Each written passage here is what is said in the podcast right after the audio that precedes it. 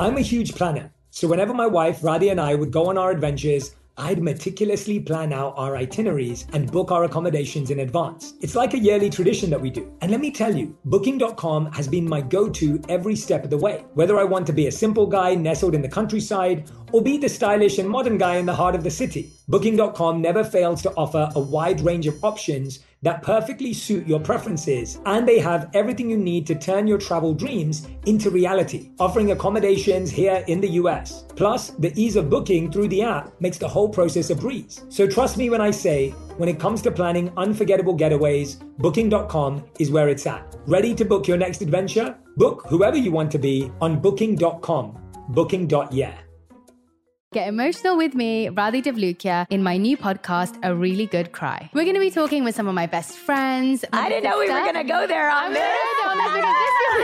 People that I admire. When we say listen to your body, really tune into exactly. what's going on. Authors of books that have changed my life. Now you're talking about sympathy, which is different than empathy, yeah. right? Never forget, it's okay to cry as long as you make it a really good one. Listen to A Really Good Cry with Radhi Devlukia on the iHeartRadio app. Apple Podcasts, or wherever you get your podcasts.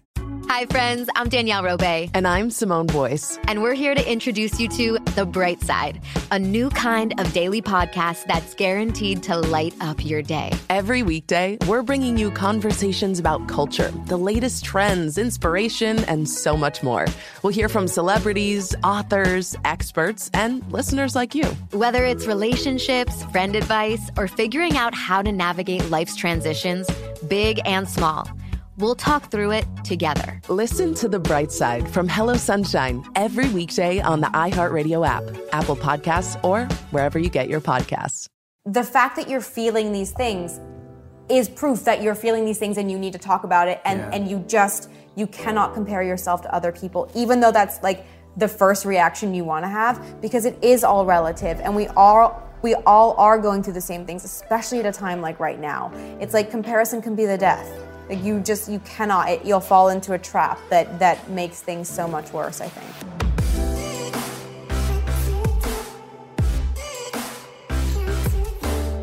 Hey everyone, welcome back to On Purpose, the number one health podcast in the world. Thanks to each and every single one of you that come back every week to listen, learn, and grow.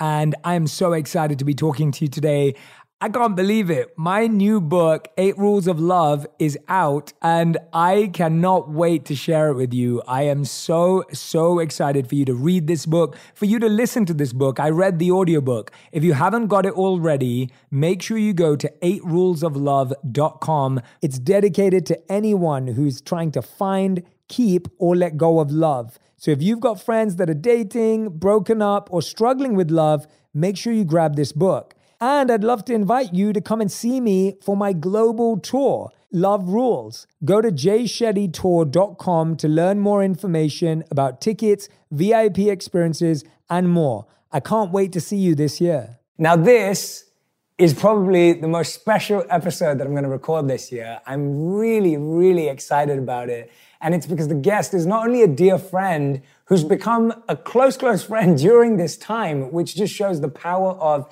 energy, relationships, and connection, but also because she's got some huge announcements and some really exciting things happening in her lives and an incredible story to share.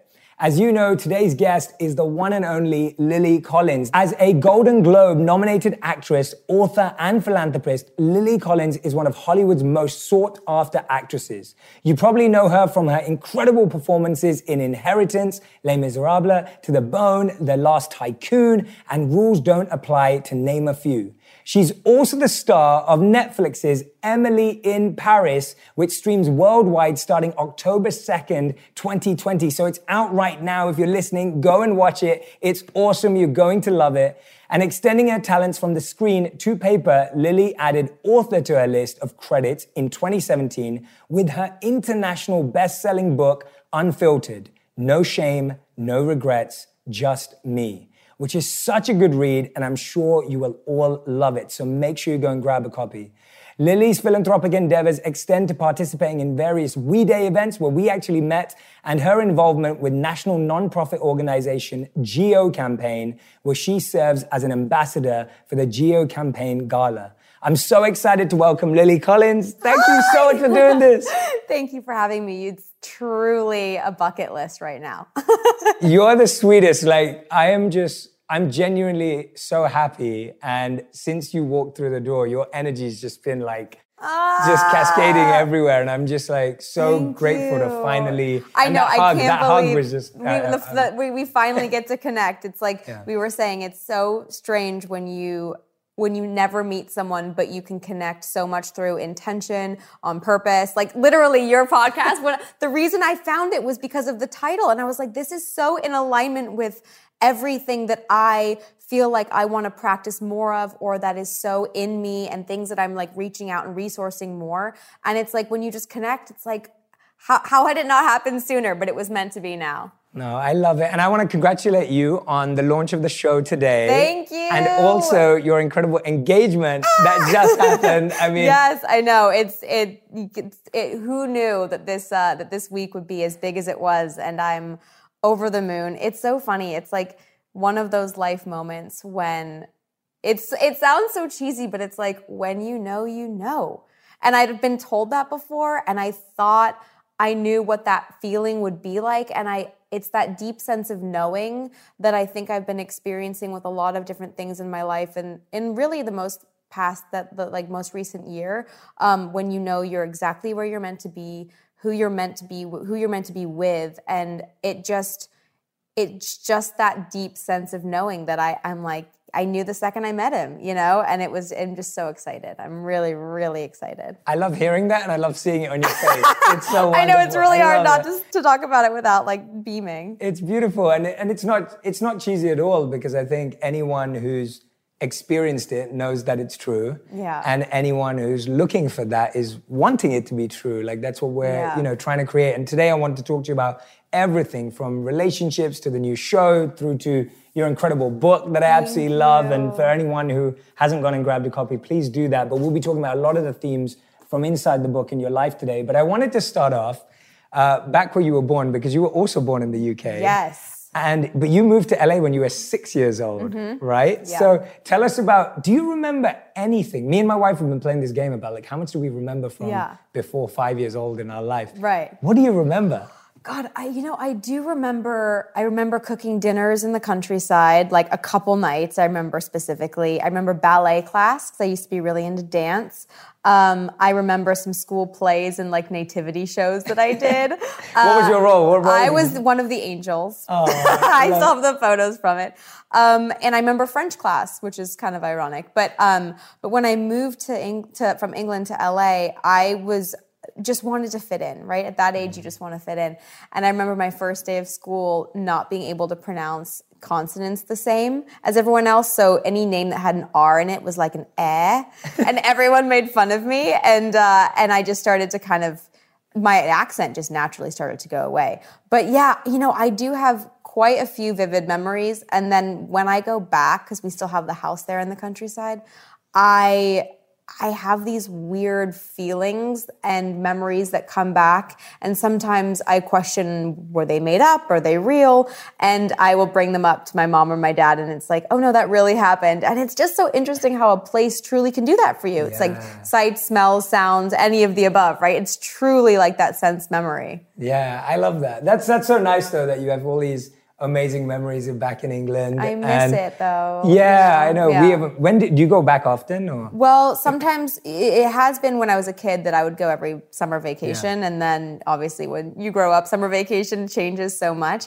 Um, Christmases and New Years, I've gone back, but. I mean, God knows with everything going yeah. on now with travel, I, I, don't really know what that looks like. I do get to go back to London quite a bit because of work, mm-hmm. and that's usually, you know, two or three, four days at max. Um, but I, I, it's just, it's so a part of me. Mm-hmm. Like the English countryside is so a part of who I am, and I like to, I like to say because I truly believe it. I do feel more European than American, mm-hmm. um, which was super weird. Than playing this like very American character in Europe because it's the most American I've ever felt. Um, but I, I, I, do get to. I hope that I get to go back soon. We just, we just don't know. Yeah, no, absolutely. And I know I have to bring this up. I'm bringing up all the. Uh, the kind of similarities that we have. Yeah. Uh, you're also a huge Harry Potter book and movie. Oh fan, my god. So am I. Biggest nerd. And I don't think we've ever spoken about this. I can't believe that. Biggest nerd. What is what is the most nerdy thing you know about Harry Potter? Or oh, what well, is the what is the quirkiest thing? well, thing? no, for me, it's I, I was just I like loved Hermione, and so whenever she'd say like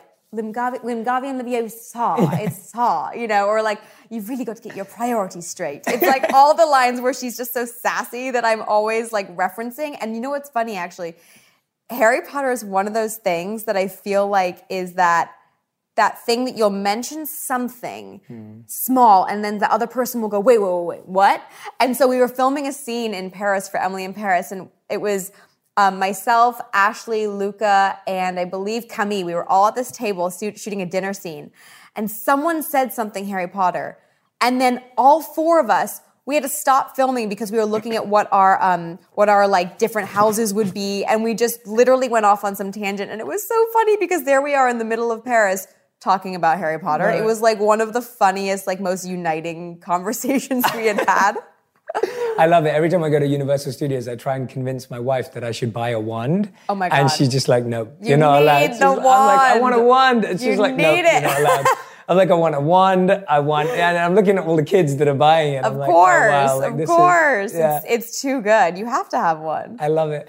I want to talk about, um, we, we started off and you were talking about engagements. And mm-hmm. one of the things that I loved reading about in your books was relationships. Yeah. And you open up so deeply and vulnerably in your book, which which I thought was really profound and, and genuinely so helpful for people. Thank you. And and I'm really grateful that we're going to get to share that with my community mm. today. But one of the things you talk about is past relationships, mm-hmm. toxic relationships, perhaps uh, difficult decisions in relationships. Yeah. And and I wanted you to talk us through how you were still able to find so much meaning or lessons in those or how actually you don't see them as just bad decisions, mm-hmm. but you're able to learn from them because I think that's something that we all need to do. Yeah, you know, I don't know. I've always been such an introspective, reflective person. Um, I've always tried to see the good even in the bad. Um, I'm always slightly more optimistic than I am pessimistic. And for me, I was very young when I experienced um, the my relationship that was emotionally abusive, um, and at times I didn't see it as that in the moment, um, and then at times I did know that certain things weren't right, but I was so far in, and I didn't know how to get out of it. In a sense, you know, um, I felt very small. I felt very quieted. I felt um, belittled but at the same time, it was kind of what I knew in that relationship. And it was something that part of me was like, but but he does love me. And there are these elements of of kindness at moments. And and it's just i i would never say that i was weak because i've never been like a weak person. I think there were moments when i didn't know how to voice myself in the strongest loudest way because even in moments when I tried to voice myself, I, I was shushed. Um, and so I was, you know, I was called names. I was, um, I was told not to have an opinion on things. I was um, just very much felt uh, a lesser version of myself. And I can say all that now looking back on it as a stronger person because of it and it, it's it's something that took a lot. I mean, my friends and family definitely played a part in vocalizing their thoughts and intervening in a sense. Um, but you know, it's interesting looking back on it, and even at the time, I, I always look at present situations as ones to work on in terms of what am I learning from this at the time, like. It's going to define how I get through this just as much as it's going to define me as to what happens in the end. And it's it's about the journey, which you talk about all the time. And for me, the lessons I learned in how I don't want to be treated, what I don't want from a partner, um, how can I become stronger.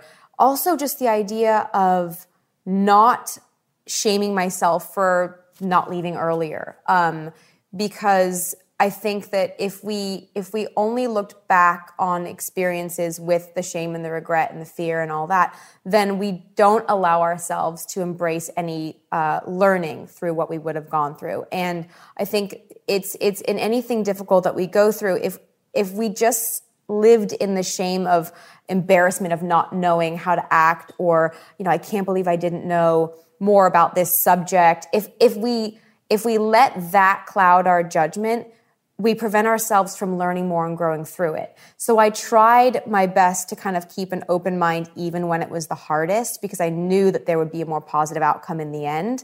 Um, ultimately, I knew this person wasn't the person for me, and um, I just needed to find a way to get through it that felt right and genuine to me, and also that I could kind of leave it clean um, and know that I did everything I could and not blame myself. So I, I'm I'm actually grateful for the experiences that I had within myself. I'm not saying that I'm grateful for how I was treated because I wish that there were moments I had never experienced, but I am grateful for the moments that I sat within my own head and my own heart and said enough is enough because at those moments I felt like I was defining how I moved forward and I was defining the future that I was setting for myself. And now I know that there are certain ways in which a person acts that I will just never tolerate, um, that no one should tolerate. And that's not just in romantic, you know, relationships. That's in work environments.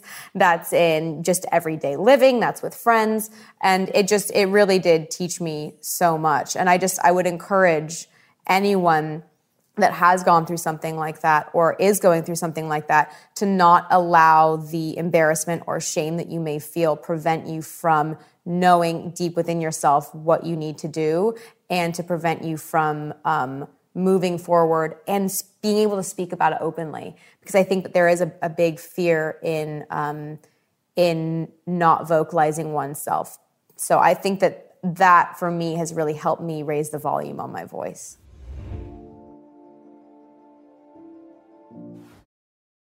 Wow. I mean, I mean, it just you know when when I'm hearing it, and obviously it sounds like you've done so much introspection, as you yeah. said, and so much self reflection. But tell us about how at that time that affected your self esteem, mm. because you talk a lot about that in the book too. And yeah. just like how does that affect your self esteem, and how did you rebuild or realign with the courage to make that decision?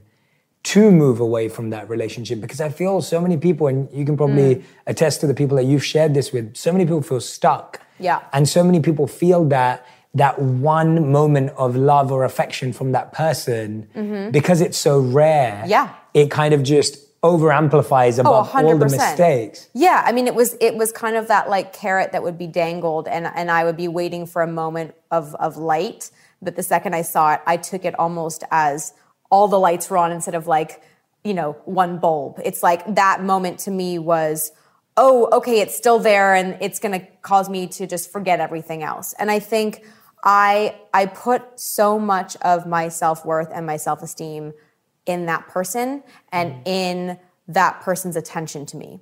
Um, I found that I was losing touch with a lot of my friends. I mean, it also was that he discouraged a lot of that those relationships. Um, and even the relationship that I had with certain family, it's like it was very much him and that was it. Um, and so I, I did feel that so much of myself was then wrapped up in that, that what did that mean if I no longer had that? Like, who was I?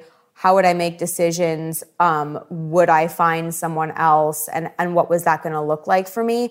And that's scary, especially as someone, you know, when you're young and you're kind of just figuring out who you are you're just figuring out what you want in a partner or who you are as a person. Like, I don't think you can be the best version of a partner, whether that's again, romantically, friendship, work, anything until you, you know more of who you are.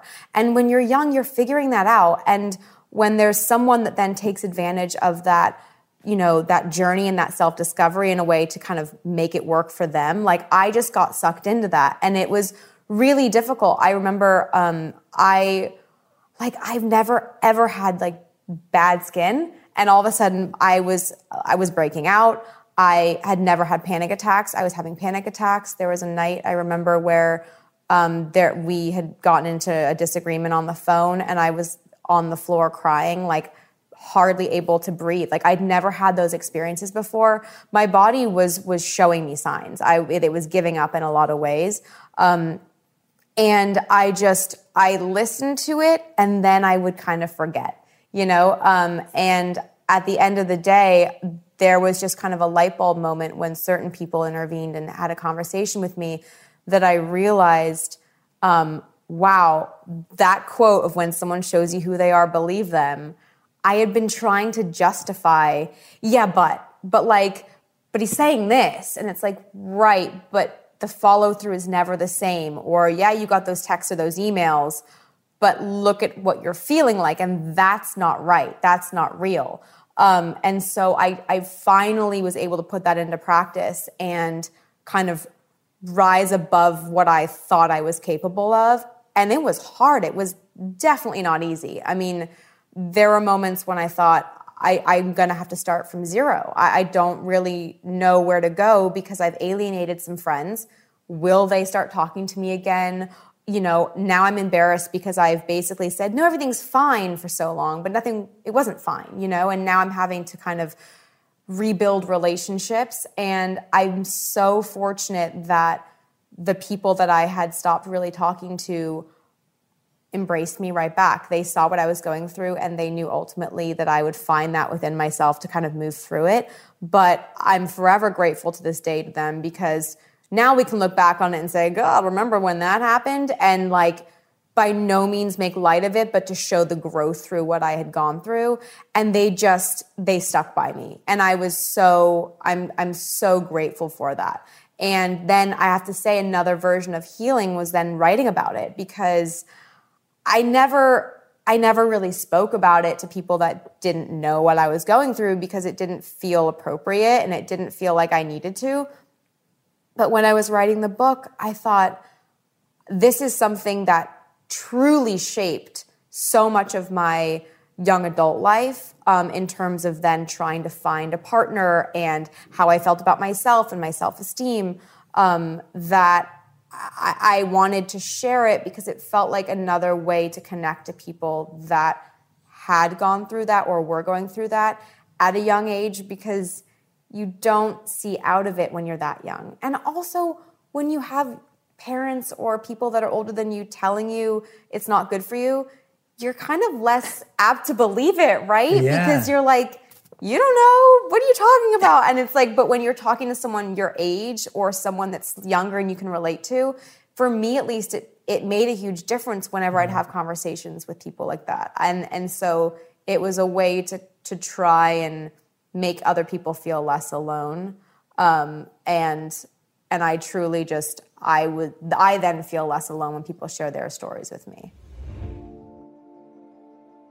My dad works in b2b marketing but I never really knew what that meant. Then one day, my dad came by my school for career day and told everyone in my class he was a big MQL man. Then he just kept saying things like, the more MQLs, the better, over and over. My friends still laugh at me to this day. I think it means marketing qualified lead. One thing's for sure I'll be known as the MQL man's kid for the rest of my days. Why couldn't you just be a fireman or a lawyer? Why? You ruined my life, Dad. Not everyone gets B2B, but LinkedIn has the people who do. And with ads on LinkedIn, you'll be able to reach people based on job title, industry, likelihood to buy, and more. Start converting your B2B audience into high quality leads today. We'll even give you a $100 credit on your next ad campaign. Go to linkedin.com slash on purpose to claim your credit. That's linkedin.com slash on purpose. Terms and conditions apply. LinkedIn, the place to be, to be.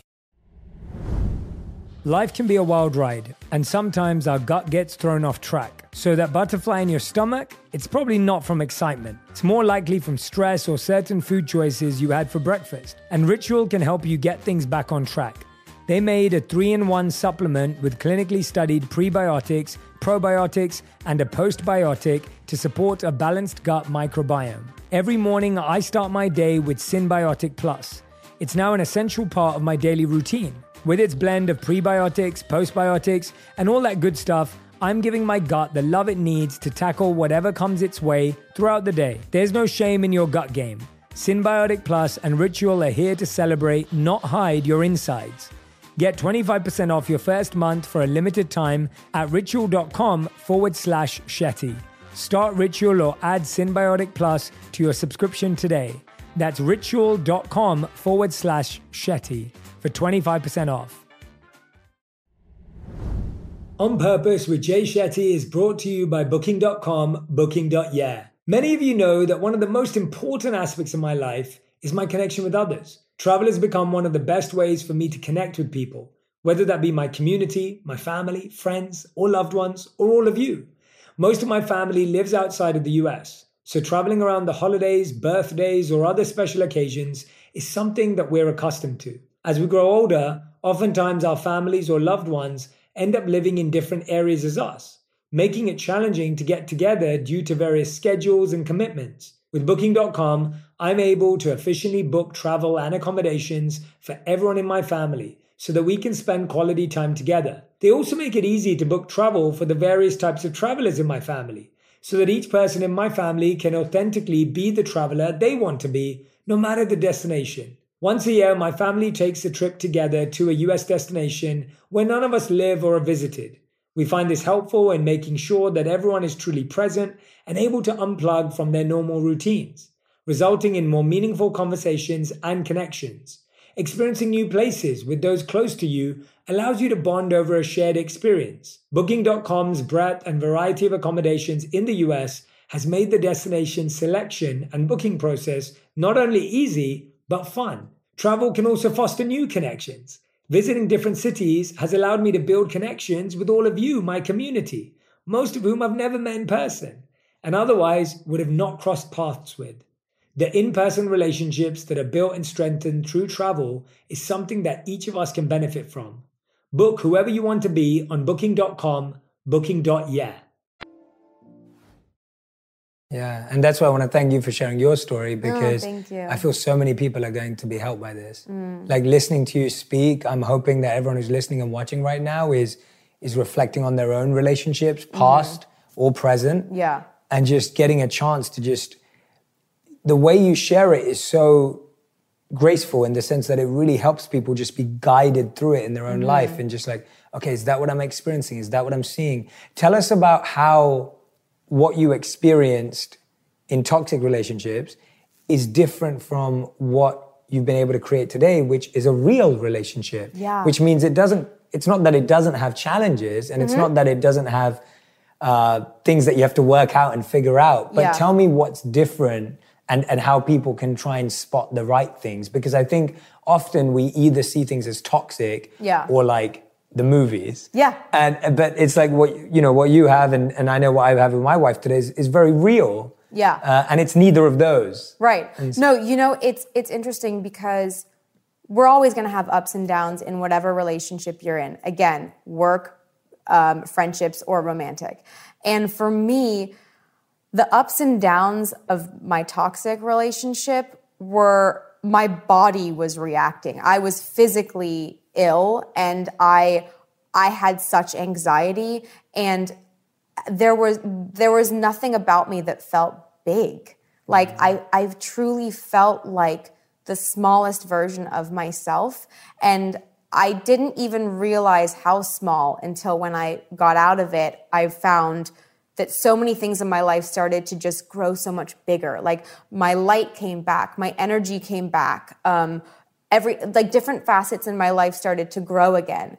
And I think that there's just no doubt in my mind when I'm with my fiance and there are ups and downs. It's like we got this together. There's no competition. There's no um, there's just no negativity at all. It's very much okay, how are we going to get through this? What's going on? Let's have a conversation. There's no shushing. Like I was shushed so much in in my toxic relationship where it was like a physical like shh or like hand on mouth and i'm just like what it's it's when you're asked to be quieted and to quiet who you are it takes away your identity like and i think i went through a bit of a thing you know when in my early 20s where i was like okay then what is my identity like if i've been told to be quiet so much I is being loud a bad thing? And what does that mean to be the biggest version of yourself? And to be with someone now who is so encouraging of me being bigger. You know, it's like, no, be the biggest version of yourself. You can be all these things. And you know what? We can have disagreements and let's have a conversation, you know? And it's like if you disagree about something and you have a conversation and yet you still feel heard, that's the biggest thing. It's mm. like, when you're talking and you can see someone's like physically listening but they're not hearing you you know it. You know what i mean? Like yeah. you know the difference and you're like yeah but you're not hearing inside. You're not understanding what i'm saying and the intention and the, the deepest place that it's coming from. And i'll say that when i was going through this toxic experience i truly i was like yeah but he's saying that he loves me and he's mm. telling me no one's ever going to love you the same that I love you and no one's going to be able to do this for you and you know uh, like all the all these things that you weirdly like want to hear you want to hear someone saying yeah. like oh you know I love you so much and no one's going to love you the same way and I can do this for you and I'm your biggest champion and blah blah but it's like it's being used against you. Yeah, it's a tool, flags. it's a red flag. It's a tool to draw you in and and kind of using things imprison against you. you and imprison you and feel really uh, trapped. Mm. And when you feel trapped by someone that is is supposedly your biggest champion, that's a problem, you know. And I think to be to be told to be quiet um, is a really scary thing because you know what you want to say and why you want to say it. But when someone that you love tells you to be quiet, you listen. I or I listened, you know, and and it and it has created this post traumatic stress in me at times within any relationship since that day and I still have moments where I deal with it and have to I have to check myself. I just have to remember in those moments that I'm having like okay, why is my heart starting to race? Why am I feeling anxious? What is this reminding me of? What do I need to think through myself? What is it that I'm projecting? Like, I have found so many times that if a situation arises that makes me feel anxious, I know that I'm projecting what that person mm. would have said to me in this specific moment, what he would have done, what he would have said, what he would have, like, you know, um, commented on, how he would have shushed me. And so I need to remember that that's gone, that's done. But I'm still dealing with moments like that. And, you know, thank God for podcasts and reading and therapy and all those things because I think it's really important to stop in those moments and internalize and, and think to myself, this has nothing to do with right now. Nothing. There's nothing in the situation that's the same. There's no response that's the same from the other person. There's this conversation hasn't even happened before, but I'm I'm still dealing with how that person treated me and and it takes a while. Um, mm. and it's something though that i will say in those moments when you catch yourself sometimes they're embarrassing because you realize that you're falling back into what that person was doing to you. But but it ultimately is a huge lesson. And it's i'm so grateful to be with someone who nurtures me through those and doesn't judge me for them and says i'm here I want to help you. Let's talk this through. You're going to be fine and I love you. And that is like, guys, it's out there. Because I was like, is it ever going to be out there? And and there there is that hope. Yeah. And and I'm and I'm so happy that you had the courage to stand up for yourself and your voice and Thank because you. otherwise we wouldn't you know I like, know, we wouldn't have true. this beaming light yeah. wonderful individual like that gets to shine and the truth is that everyone is that mm-hmm. and everyone has that yeah. opportunity and potential inside of them to be the biggest version of themselves as you were saying. Exactly. But it's so easy to just be made small. And like you said it's not just romantic relationships. It can be parenting. It can be yeah. work. It can be family. Yeah. So thank you for for living that and for sharing Thank that you. and for being so open about it because I think that I know that a lot of our community is going to be listening to this today and just thinking, wow, Lily, thank you for being so brave because that's where I am right now. You know, and I think it's also important because, and I was inspired by a lot of, my book really came from me reading people's stories on social media. Um, young girls uh, and boys around the world would message me with insecurities and things that they had gone through that they wanted to relate to me on, but they assumed because I was in the position that I'm in, you know, in this industry that I would have no way to relate to them. Whereas in fact, I would read their stories, see their photo next to it. So it's not anonymous, it's super brave. And all I wanted to do was reach out and go, You have no idea. You have no idea how much I can relate to you. And it was their bravery that inspired me to truly want to share my story. And I think it's so important to just say, you know, just because I'm in the industry that I'm in and I'm in the position that I'm in and I am the way that I am, like, doesn't mean that I'm immune to any of these things. It's like we all go through these. And I just wanted to share that in order to try to squash those myths that some people are infallible. Like, no one's infallible. No one. You know? Yeah, no one. I mean, I, I am so glad that you're making that point because there's also the other side. I think there's one side of like, oh, that person has it all figured out or it's perfect. Mm-hmm. And then the other side is almost like, um, well, well, that person has so much material stuff that this stuff doesn't affect them. Yeah. So it's kind of like a bit of both, like Mm-hmm. where you think, oh well, that person has has so much money, so they're not upset by these kind of comments, Right. or they're not upset by these things, Yeah. or this person has so much fame, or whatever it may Yeah. be. And the truth is, none of that's true. Like no matter Right. how much money you have or followers you have, or we're all humans and we all experience emotions, and we all can be made to feel small or tiny or insignificant by anyone in our lives. Mm-hmm. Yeah, And- exactly. and it doesn't it is not affected that way so anyone who hasn't already um, who would love to learn more about lily's journey and everything inside of it whether it's you know lily talks about mental health talks about eating disorders that she's gone through and i just really feel that if you're someone right now who's working through a lot of your self-confidence self-esteem then um, the book's going to be a great almost support and friend for you to, to guide you, you. through that you know and it's it's really in a friendly tone and and and I think we can all use a, a good friend uh, sometimes in that way to guide you. you. through so I, I read this uh, that you said this and it's just it was really new for me. I'd never heard anyone say it before. So you said that you referred to acting as a form of meditation yeah. uh, to sit in stillness if only for a moment. And that was so beautiful to me because I can totally understand how acting is a meditation. But to hear you say that and your journey, tell us a bit about how your acting journey started and what your intention was and what your purpose was when you first got involved, and then how that evolved to it being that. It's super interesting because I know you're all about meditation, and that's how we met.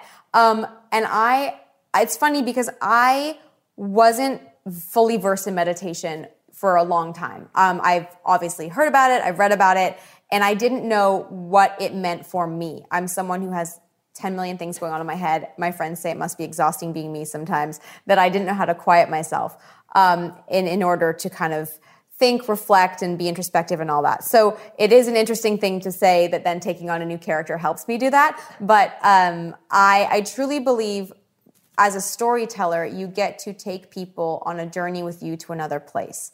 Um, as a kid, my dad used to read stories to me before bed, and he would make all these different funny accents and voices, and he'd he'd act out the stories. And I remember falling asleep to these different worlds in my head that had stemmed from a book. And i just i remember thinking i want to take people on that journey with me. I want to be one of the facilitators in that escapism. And i loved dressing up. I loved i loved telling stories. I loved being different people in order to find me. Um, i find that it's very therapeutic to uh, research a character, to find our similarities and also our differences, and see how much about myself I can learn through not only the character but also the experience of filming it. Because sometimes for me at least, the process of filming a show or a movie is almost more important than how many people see it at the end because I know that this character is going to teach me a lot about myself wow. uh, and it's going to really push me, whether it's physically push me um, with the physicality of the role or the emotional side of the role. Um, and so for me, I really feel like when I have certain moments, and they're not all the time, there are these rare moments that I cherish where at the end of a take, you can think back 30 seconds before and go, I don't even know what I just did. I don't know what just happened. I could never repeat that. That moment was this magical moment of deep stillness within me where I was completely, completely present. Nothing else mattered. The text that I was sending before didn't flash before my eyes. Tonight's like show of whatever is not in my brain. You know, no, nobody was on set around me, even though there's a crew of like 50. You know, you truly, I have disappeared into that moment and something came out in me that came from this place of knowing and stillness. And to me, I look for that in meditation. I look for these um, these little gifts of magic that come from moments of being so present. And I'm someone who, as a kid, I was like the ultimate worrier. Like I would worry that people weren't having fun. I would worry that I wasn't doing enough or being enough, being pro- proactive enough. And so I was so focused on either the past or the future. Am I doing enough? Did I do enough? Not am I doing enough now in the moment? Mm. And so anything that I can do to feel more present, uh, I welcome. And when you're acting, uh, you have to be in that moment. It's it's like what you do as well, though. When you're talking to someone, when you're interviewing, when you're a human being who's having a conversation, if you're focused on what you just talked about or a question you want to talk about in five minutes, you could miss an entirely magical moment yeah. of wow, they're leading me down a path that I'm not even following. I'm just jumping straight to the end, you know? and it's it's it's the same in acting and and there are so many moments as an actor that you can pre-plan. You can know what you want to do. But then if someone throws you a curveball, they either forget a line, they say a line differently, they add something, or they're just a completely different energy.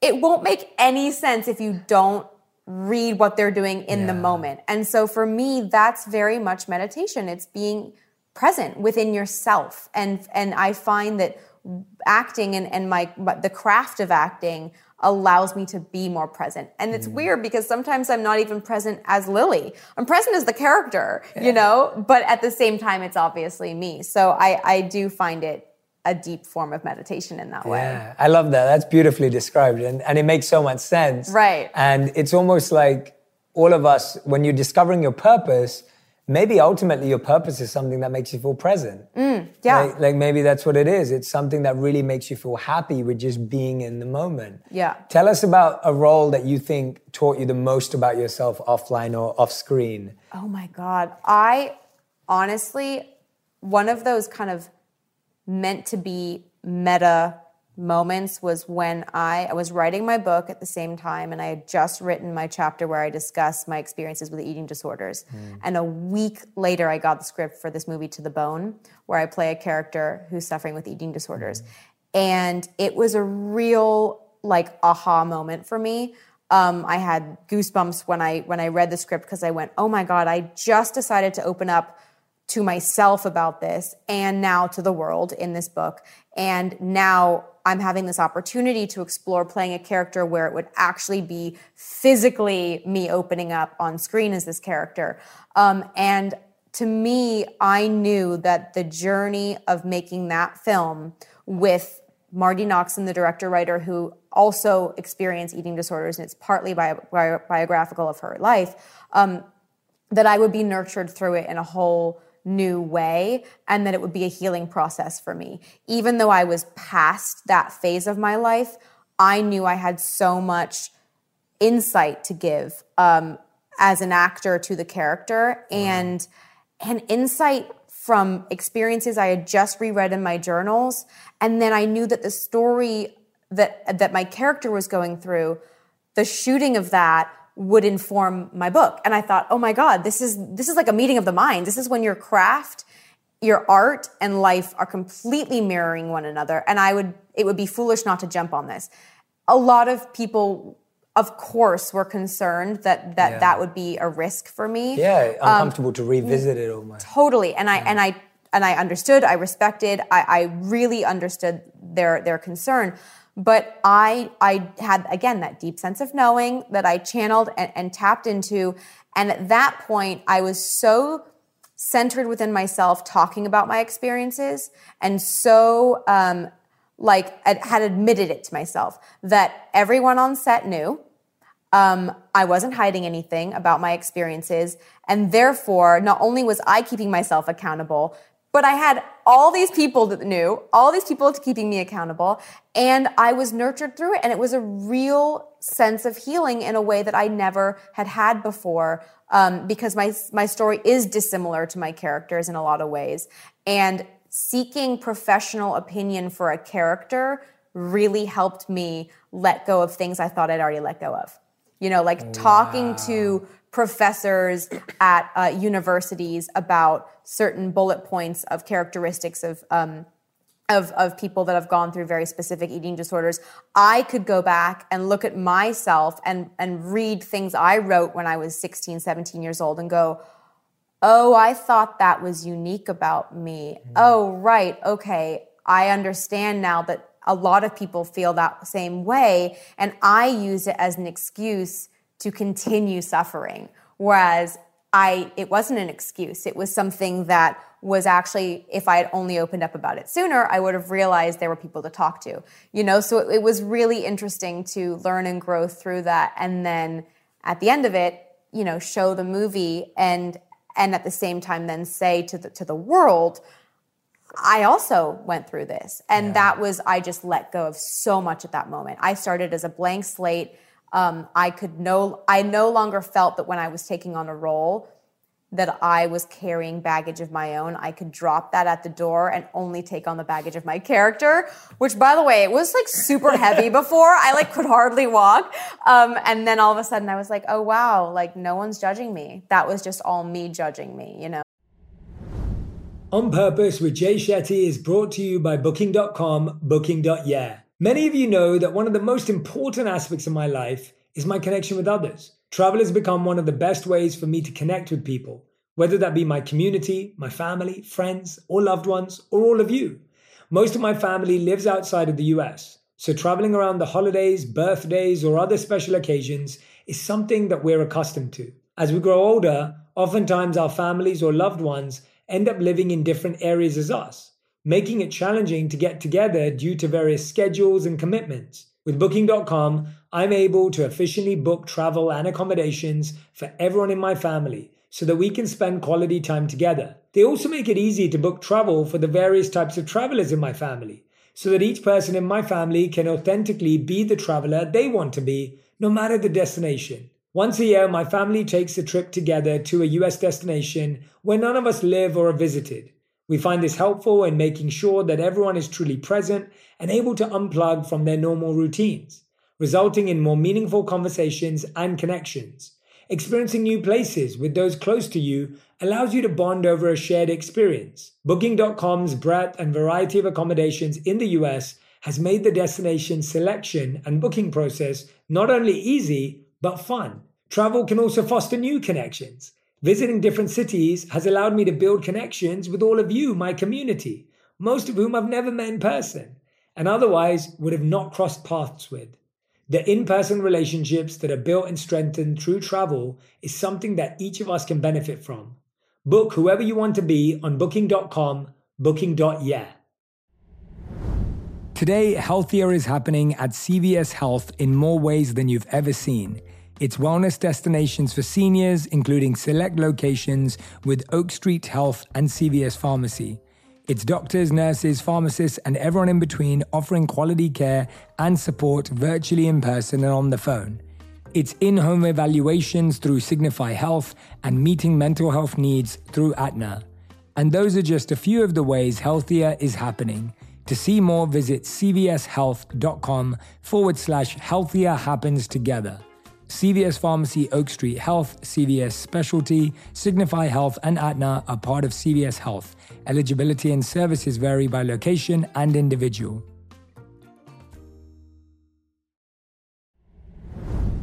I've got to say, herbs have been a game changer in my wellness routine, all thanks to my Indian upbringing. My mum was the one who got me started on them way back when. I've seen how they can do wonders for both body and the mind. One of my favorites is ashwagandha, which is an adaptogenic herb that helps reduce stress.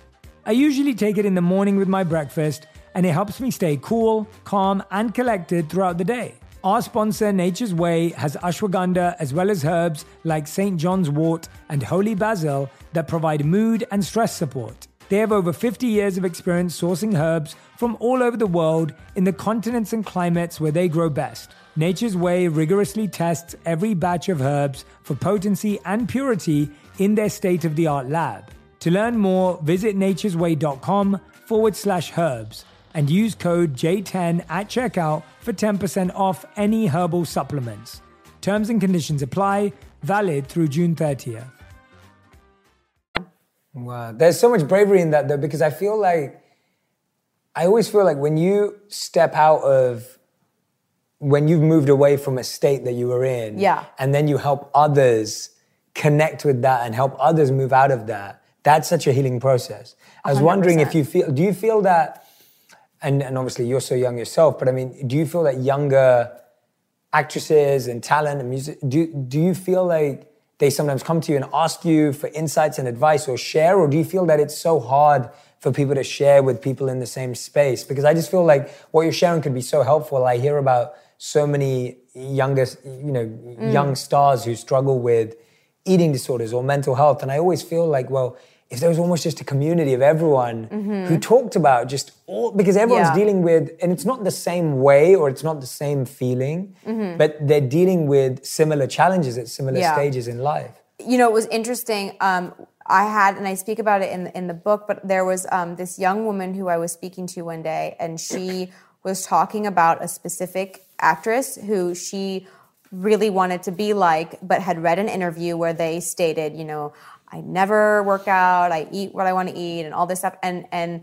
and she said, you know, I just will never look like that. And I know they don't need to do anything. And I feel like I'm just like born differently. And I went, okay, you read an interview where I can tell you firsthand that was a lie. Hmm. I know that that's not true. It's it's an image that they're putting out there um, out of not feeling comfortable. They're not gonna. They, they're not at the point yet to share what they've experienced. But I can tell you that's not true of everyone. That's that is uh, a facade, um, and you are not differently born. You know, we're not from a different planet. Because she said, you know, I just feel like actresses in general are like from another planet. Like I'm never gonna look like you. I'm never gonna be. And I'm like, whoa, like that trajectory is so scary and so far from the truth.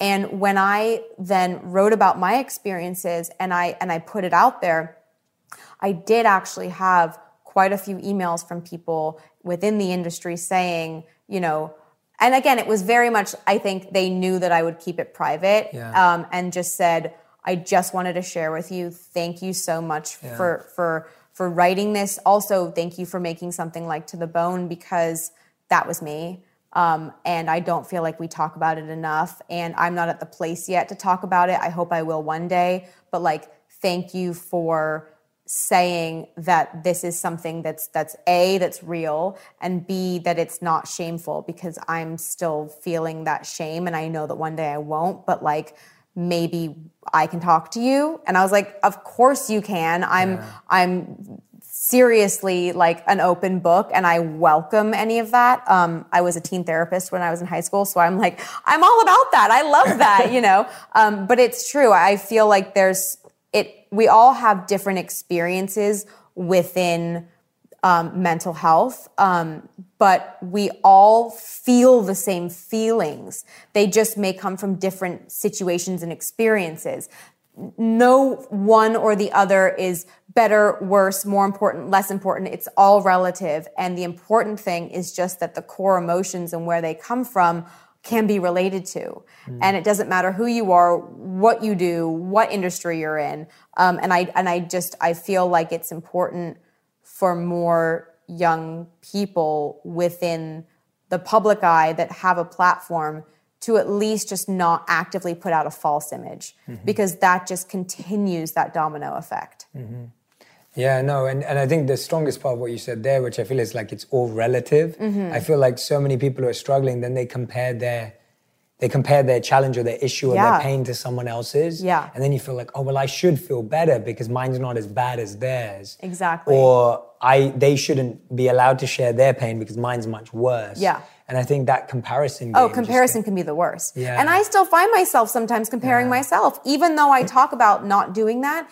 It's a human quality. It's like it's natural to all of a sudden jump to, oh well, I shouldn't because it's not as bad, or you know, who am I to say this? Or and you you have to remind yourself, the fact that you're feeling these things is proof that you're feeling these things and you need to talk about it and Yeah. and you just you cannot compare yourself to other people even though that's like the first reaction you want to have because it is all relative and we all we all are going through the same things especially at a time like right now. It's like comparison can be the death. Like you just you cannot it, you'll fall into a trap that that makes things so much worse i think. So, Lily, I wanted to talk about Emily in Paris because me and Radhi, ever since we saw the trailer, Yeah. we've been like waiting for today to watch it because I saw the trailer and I was just like, oh, this looks like so much fun. And, you know, I think all of us have been seeking uh, not just travel, but like fun and experiences right now Yeah. because I think a lot of our experiences have been limited. Mm-hmm. And I want you to tell us what drew you towards this role of Emily. God, you know, I this was in no way something that came to me and said, "This is yours." This was a fight. This was uh, I had to really go after it, and I knew that I loved it the second I read it. Um, you know, a Darren Star project featuring this young woman who is bright, bold, a little bit obvious, and just optimistic. I'm like, okay, definitely want that in my life. And um, this idea that she was in Paris. I mean, it was an American in Paris, two cultures that are very close to me, you know, European and American. Um, I grew up going to Switzerland a lot um, and to France a lot with my dad and my little brothers. And so for me, right away, this character drew me in. She had all these attributes that I think sometimes get a negative rap, like loving to work and admittingly, you know, really passionate about one's work, a romantic, optimistic, like I said, bold, bright, a little bit obvious, and um, has this can do attitude. And I think there's that fine line between that being a little annoying and endearing and genuine. And I think that Emily is just so unapologetically herself. And that to me was the kind of character I want to play. I love rom-coms. I love them so much. So I. love I mean, what's not to love, especially right now when, you know, just laughing and smiling is like I crave that. Um, but to play a character within that kind of rom-com world that is just so unapologetically herself and has a depth and has that ability to ask for help. You know, like it goes back to everything we were saying that asking for help is not a weakness, it's a strength. It's like knowing when you need a team and know who, you know, who has different skill sets than you and also knowing when you're good at something and being like, "No, I'm good at that." Yeah. And not being ashamed to say, "I'm good at that and this is my job and I'm here for a reason." It's it's that boldness of voice that I loved about her. Um, and the brightness about her because I thought, wow, I think playing Emily is going to help me a lot. It's going to make me be super resourceful. It's going to make me be slightly even more optimistic than I already am. And it's, you know, she has to pivot so much within her experience. She's judged a lot. She is thrown curveballs and and I, I mean, little did I know that we would then be having it come out during a time where everyone in the world has had to pivot daily. Like, how do you stay creative when all your distractions are taken away? Self identity. Who am I when these things are stripped away? A metaphorical mirror is placed in front of you all the time. You're judging yourself. You're having to think about all the things that you don't necessarily love about the way you handle things and how can I do things better. And that's what Emily was going through. And she almost like gave me these tools a year before I knew that I was going to need them, which I'm so grateful for. But it, it's just fun, and I'm. I think I'm just so honored to be a part of something right now that can make someone laugh or smile. Like at the end of the day, that is the gift of why I want to do what I do. Yeah, and I and I definitely am excited to to feel that way. I, literally, the tiny trailer gave it anyway. Like, just, there's such a, a beautiful energy about it. Mm. But you've also said it's like it's a story of self love. Totally. T- tell us a bit about that. Elaborate on that of like how what you just shared with us is actually a journey of self-love with this character. Well, so Emily is in the city of love, right? So everyone, you know, I've been asked the question of, you know, so it's so much about romance and, and Emily finds all these different people and she goes and has these experiences. And I go, well, you could look at it that way. But the way that I see it is you learn so much about yourself and what you like and what you don't like through your experiences with other people. Yeah. So for me, I take from it that she is going on this experience and this journey of loving who she is and being unapologetic about who she is, that she's strong enough to say, no, thank you, that's not the one for me. Or, oh, I like that quality, but he's not willing to give as much as I am. Or that was wrong, goodbye, you know? And so I think it takes a real strong sense of self and love to be able to have those experiences, see them for what they are, and move on. Mm. And Emily, and, and, you know, it's not a spoiler, it's from the trailer. She and her boyfriend break up right when she goes to Paris because he is not willing to meet her halfway. And she finds that it's actually a relationship that she was way more into giving than he was. And she realizes that the upcoming journey for her, she has no idea what it's going to be like, but she knows that that experience is far more necessary within her life than someone who's not willing to treat her the way that she deserves to be treated. Mm. And that to me set the tone of okay, this is an adventure and story about self love. This is a girl going to a foreign city with a job that she wasn't expecting, and she's gonna have to thrive and she's not gonna give up. And you have to find ways to love yourself while being judged. Yeah. She's judged every day. If she took all of that and it, and and took it to heart in a way that made her upset and and deterred her from continuing, she would have gone home. Yeah. But she doesn't. She stays and you know, she meets all these people along the way and I think that she starts to embrace herself more through the work that she does there. I feel like that sounds like how I felt when I first moved to New York. Oh my god, I can't like, even imagine. Which was like 4 years ago. I can relate to so much of that. Like I feel like me and my wife had just got married and mm. 6 months later we moved to New York oh for an god. unexpected job that I was had no plans for and it was it was yeah it was it was it's I it's almost like I can relate to so many parts of it already, which yeah. is, which is exciting. But tell tell tell me, have you and your fiance been to Paris together yet? Yeah, so okay. he actually came out so many times during filming, which makes this a, even more special because. Yeah. Almost all the scenes that I reference in terms of like my favorite scenes or just my favorite memories, I'm like, oh, he was right behind the camera, uh. or in between takes, we were at the Paris Opera House, we had that, you know, all night to shoot in and he was there. And so there we are, like running down the hallways, like, you know, he kissed me in that hallway and I'm looking at the mural and we're taking photos and I'm like, wait, this is, that was real life, you know? and so it's very much a city that I associate with him and I and just how wonderful to be able to have a work experience and a mm-hmm. job mean so much because of a personal experience and to be able to share that with him and I think it only aided me working, you know, mm. to be mm. surrounded by that love. Of course, then my character is going to feel that love within herself. And it, really helped hold me up because it was the hardest I've ever worked. Um, being in like every scene of that show, talking 24 7. And my character talks a lot and she has these like long monologues where she just goes at it and so to have that like support system was was so necessary Oh, I love that. I'm yeah. so glad. That's awesome. you were there for four months, you were saying. I was, yeah. You were filming. Tell us about what, I mean, that was obviously all pre COVID and it was last right. year and it was. Yeah. Tell us about what that experience was like being in a different city for four months. Oh my I mean, God, it was so fun. I'd been to Paris many times before, but usually only for a few days, whether it's for a job or press or something like that. So to be a local of sorts um, with an apartment and, you know, I miss so much the beauty of wandering and getting lost. Um, everything now is so intention based, whether it's, you know, I'm going here yeah. for this amount of time, I can't wander, I'm going to pick this up, I'm going to go back home, I'm going to be safe. I'm, and I, I'm so on board with that, of course, but I miss the ability of losing track of time mm. because you're just um, experiencing life and being spontaneous. Like I miss that. And Paris is such a beautiful city to do that. You're wandering down like cobblestone side streets and you're like, I'm gonna grab a coffee here. I'm gonna go into this bookshop. Oh my God, it's been six hours, you know, and you're just wandering and and the city is is so aesthetically gorgeous and has such a rich history that you can't help but fall in love with the city every single time you go.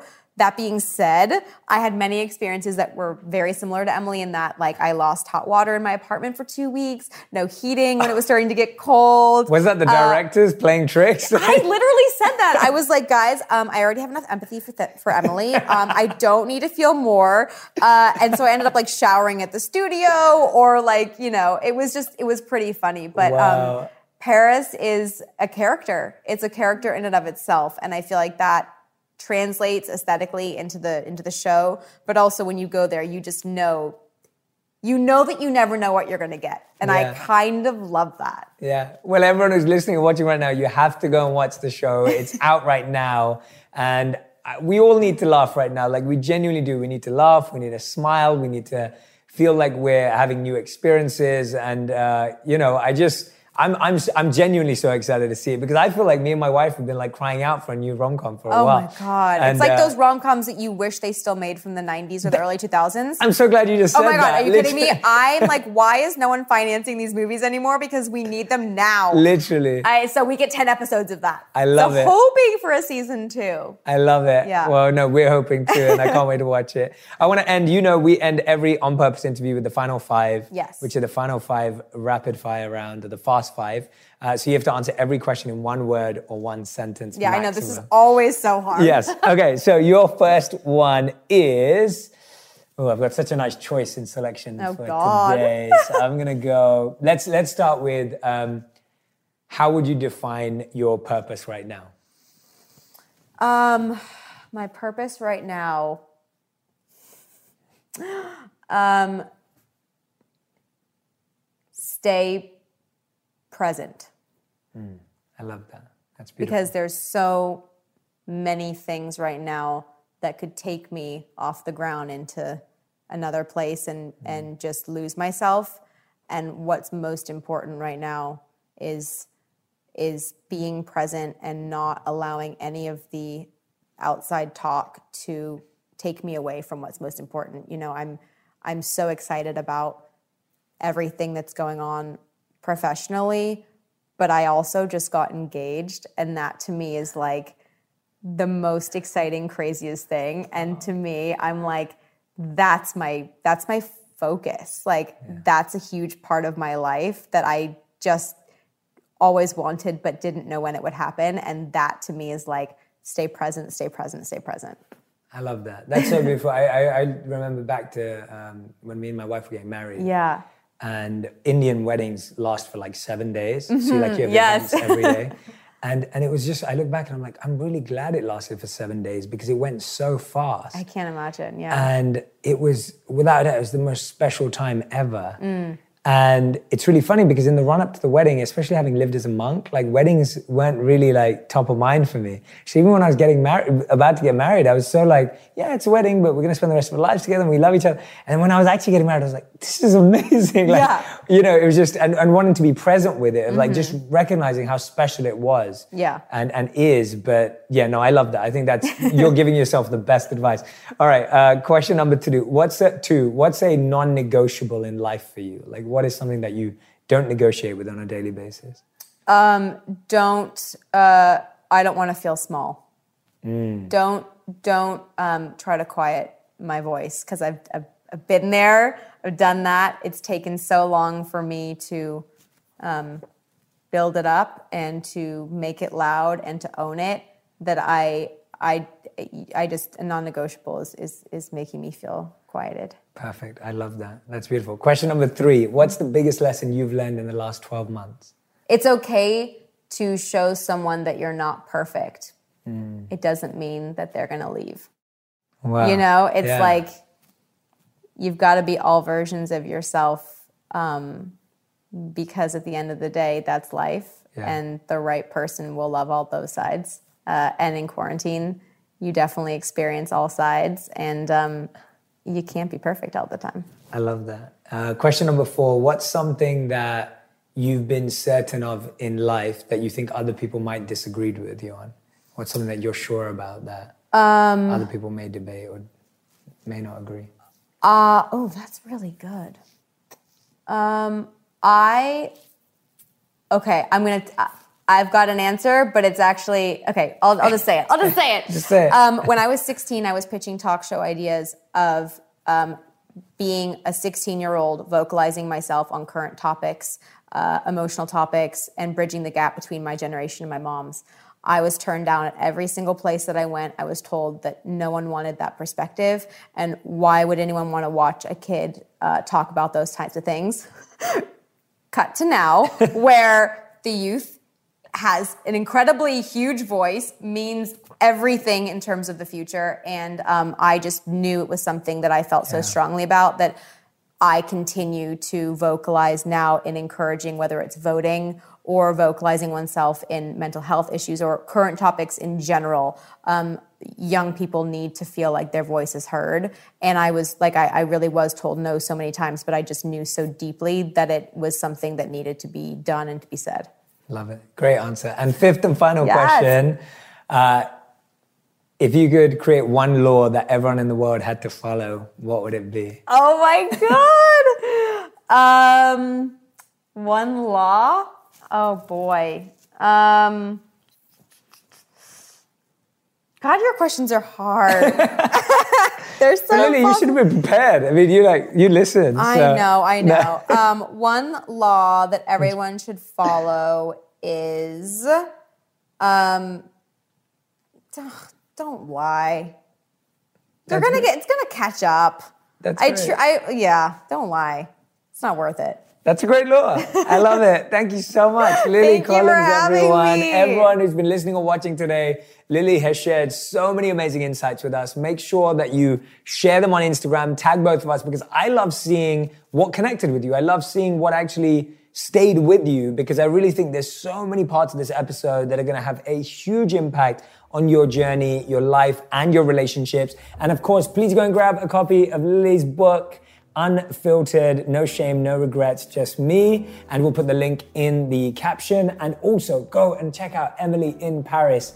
Uh, let's watch, tweet, comment, Instagram all at the same time so that we can experience it together. Thank you for everyone who's been watching today. A big thank, you to Lily. you. and uh, thank you so much, everyone. We'll see you again next week.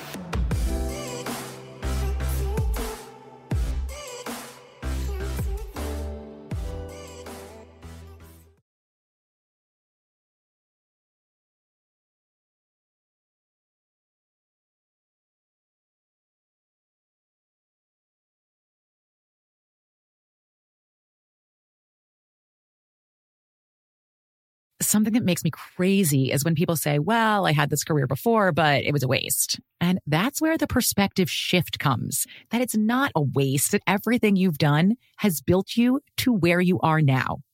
This is She Pivots, the podcast where we explore the inspiring pivots women have made and dig deeper into the personal reasons behind them. Join me, Emily Tish Sussman, every Wednesday on She Pivots. Listen to She Pivots on the iHeartRadio app, Apple Podcasts, or wherever you get your podcasts.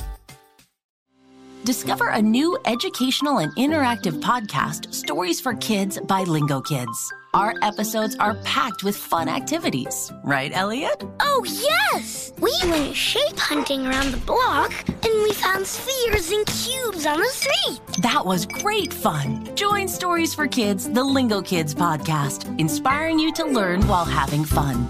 Listen to Stories for Kids on the iHeartRadio app, Apple Podcasts, or wherever you get your podcasts.